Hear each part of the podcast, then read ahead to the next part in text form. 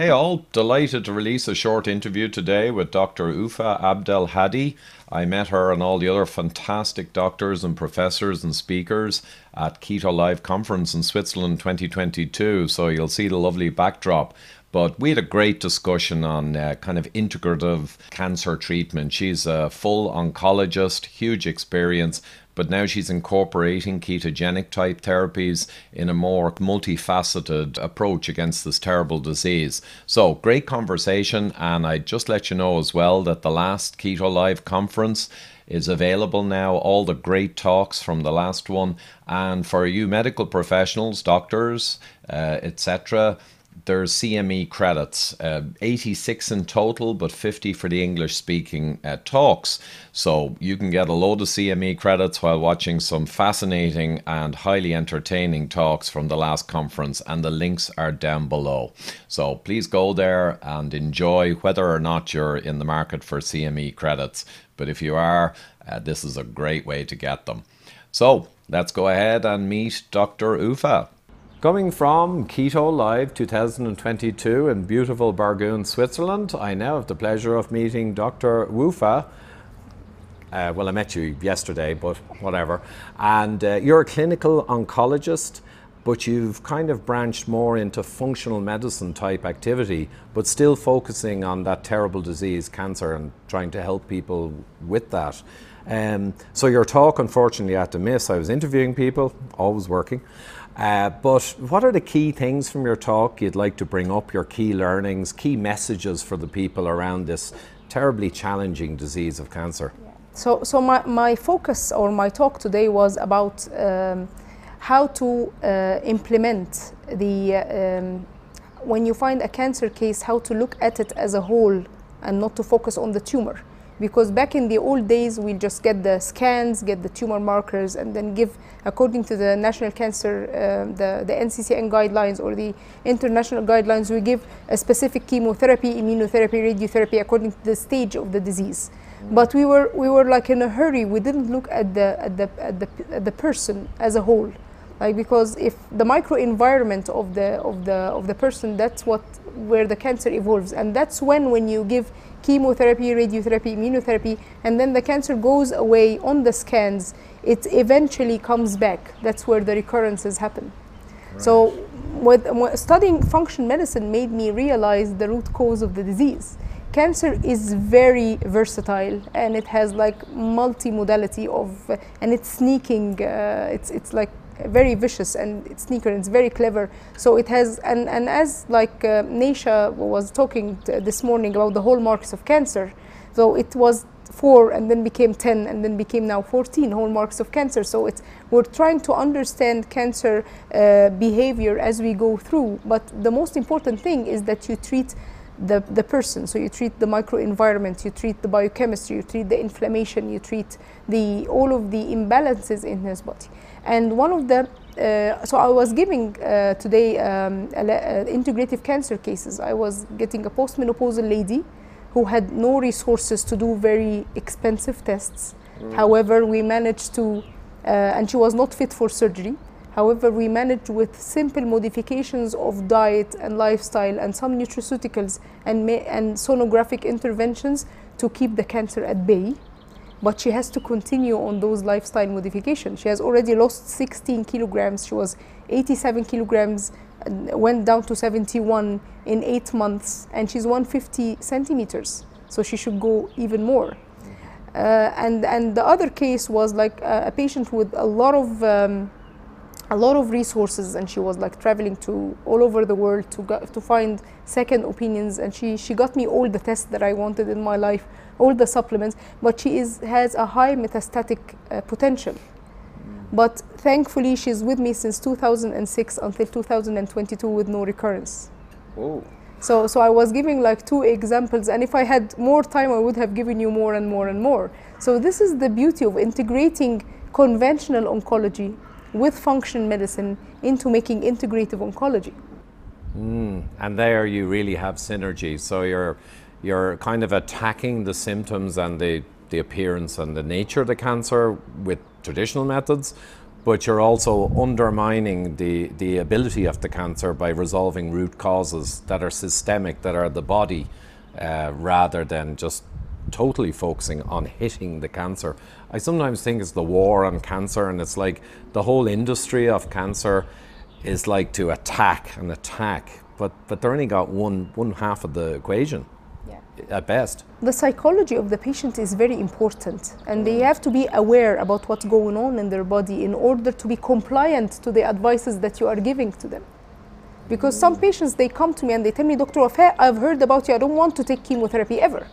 And then I tell them, but in your case, you must take chemotherapy because you have like a huge tumor burden. But I will help you alongside so that you don't have much side effects, and then we'll continue working on your microenvironment once you finish your course of treatment. So it's it's like there are several different scenarios upon the stage, uh, the age the, of the patients, the um, the aggressiveness of the disease upon the pathology, uh, the willingness of the patient to do modifications. Because sometimes people they, they, they just uh, they have hyperinsulinemia or their sugar is skyrocketing and they just don't want to uh, to, to, to, to follow the, the, the nutritional advices which I'm not giving. I give it to uh, my colleague uh, Patricia Daly. She's the nutritionist therapist who look after my patients Right, exactly, and that's good because it kind of demarcates or whatever and lets people specialize in their exactly thing. I Yeah. can't be doing everything No, Yeah. no, and believe me, I understand that because I tend to have to end up doing everything. no no if I have a patient with CVD I'll send it to you Oh, right, very good. I'm talking about having to do all the cameras and sound and all that kind of stuff. I'm not talking about health, uh, but yeah, that, that's exactly it. And um, I was ta- and it resonates so much with what Nisha was saying earlier, and and also Zsófia from Paleomedicina. The same general approach. Yes, there are differences. Paleomedicina is hardcore into meat and organ meats only, and I know you would find that unusual. Um, but at a higher level, it's all got similarities relative to the generic standard of care blast, chemo, radio, maybe surgery, bang, bang, bang. Um, the other thing I really like what you said there is this compliance. It's a huge problem across all ranges of diseases, and people can easily comply with chemo in a sense because they go in, they're dealing with the experts, they don't know anything, and they just go in and get the chemo.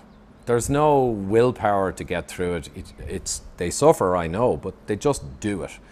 But the diet requires them all day and most of the day to be aware, to be engaged, to be uh, knowledgeable about it, because otherwise there isn't much motivation. And then they've got to deploy it. And then people who are suffering from cancer, you know, would like treats. That's the other sad thing that, you know, it would be a time to try and treat yourself a little, but then that would go completely against your treatment. Well, it, it, it, it depends actually on, on, on the stage that they're at. Like if they want to have an ice cream, go ahead and have an ice cream, but, uh, but it, it doesn't have to be like every day. And like you know that there are there, those glucose hacks, you know, where you fast and then take an ice cream and afterwards you take like maybe a 500 milligrams of berberine, you know, it will not solve the problem, but it's Mitigate. Yeah, Yeah, and, and you know what? Uh, ice cream is a good example. If you get a high quality, you know, made with double cream ice cream, that's coconut, with coconut. Uh, yeah, maybe coconut, uh, and or, or if it's got the um, erythritol, uh, I think is a very good sweetener that you don't really metabolize, and also it's got a cooling effect in some foods. But in ice cream, I've had erythritol sweetened ice cream. You can't feel the cooling effect because it's ice cream, and it's surprisingly non uh, problematic. So again, you can even make choices when you are having your treats, like you say, minimize the, the impact. But if they are craving sweets, then they are having a nutritional deficiency. Yeah, Mainly, mainly magnesium, and most of our patients are deficient of magnesium. When you are, when they have enough magnesium and other micronutrients, then they will not be craving ice cream as it will be a state of mind, but not craving. not physiological. It's more just a, ha- a habit thing ah, or a like, memory oh, of I how- miss having yeah. ice cream, but then you don't miss it anymore. Excellent, yeah. And I was just you mentioned magnesium, and, and I've been banging on about magnesium, not in the context of cancer. Cancer the topic I avoid a little because sometimes you can get a lot of blowback if you talk about cancer, like cancer cure stuff. unfairly, but that's the nature of the world. Uh, but magnesium, I mean, there's one study, the only randomized control trial that demonstrated slowing of calcification in a big way was one that used magnesium oxide. High dose. It was high dose, and they had a lot of kind of diarrhea, but, but it, it didn't cause them problem. But they got 11% progression per year, which is actually quite safe, versus 41% in the control.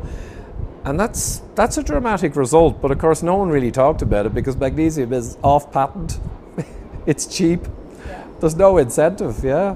It's a pity. And but the, the beauty about magnesium is you can play with the compounding according to each patient. So there is one with like if you get diarrhea with magnesium citrate, you get magnesium glycinate, and then if you have someone with anxiety and he can't sleep, you can give him magnesium malate. So it's like you know and threonate. So it's like beautiful. It's a beautiful compound with you know like you can if, play with if you have knowledge if like you, you, just described but for the average person googling and you know it's a challenge but i absolutely agree. In fact i take citrate uh, i should take it more often but i, I am not great. Uh, but i who find is, who is, who is? We're all human right? But I, I if i take it in the morning which i never do anymore on an empty stomach just i'm just drinking coffee or water an hour later i may be running for the facilities but if I take it after my evening meal, I eat once a day, usually a big meal, and I take it after and it goes in on top of the food, almost no effect. Yes. So dramatic differences there. So yeah, people just need the knowledge, I think.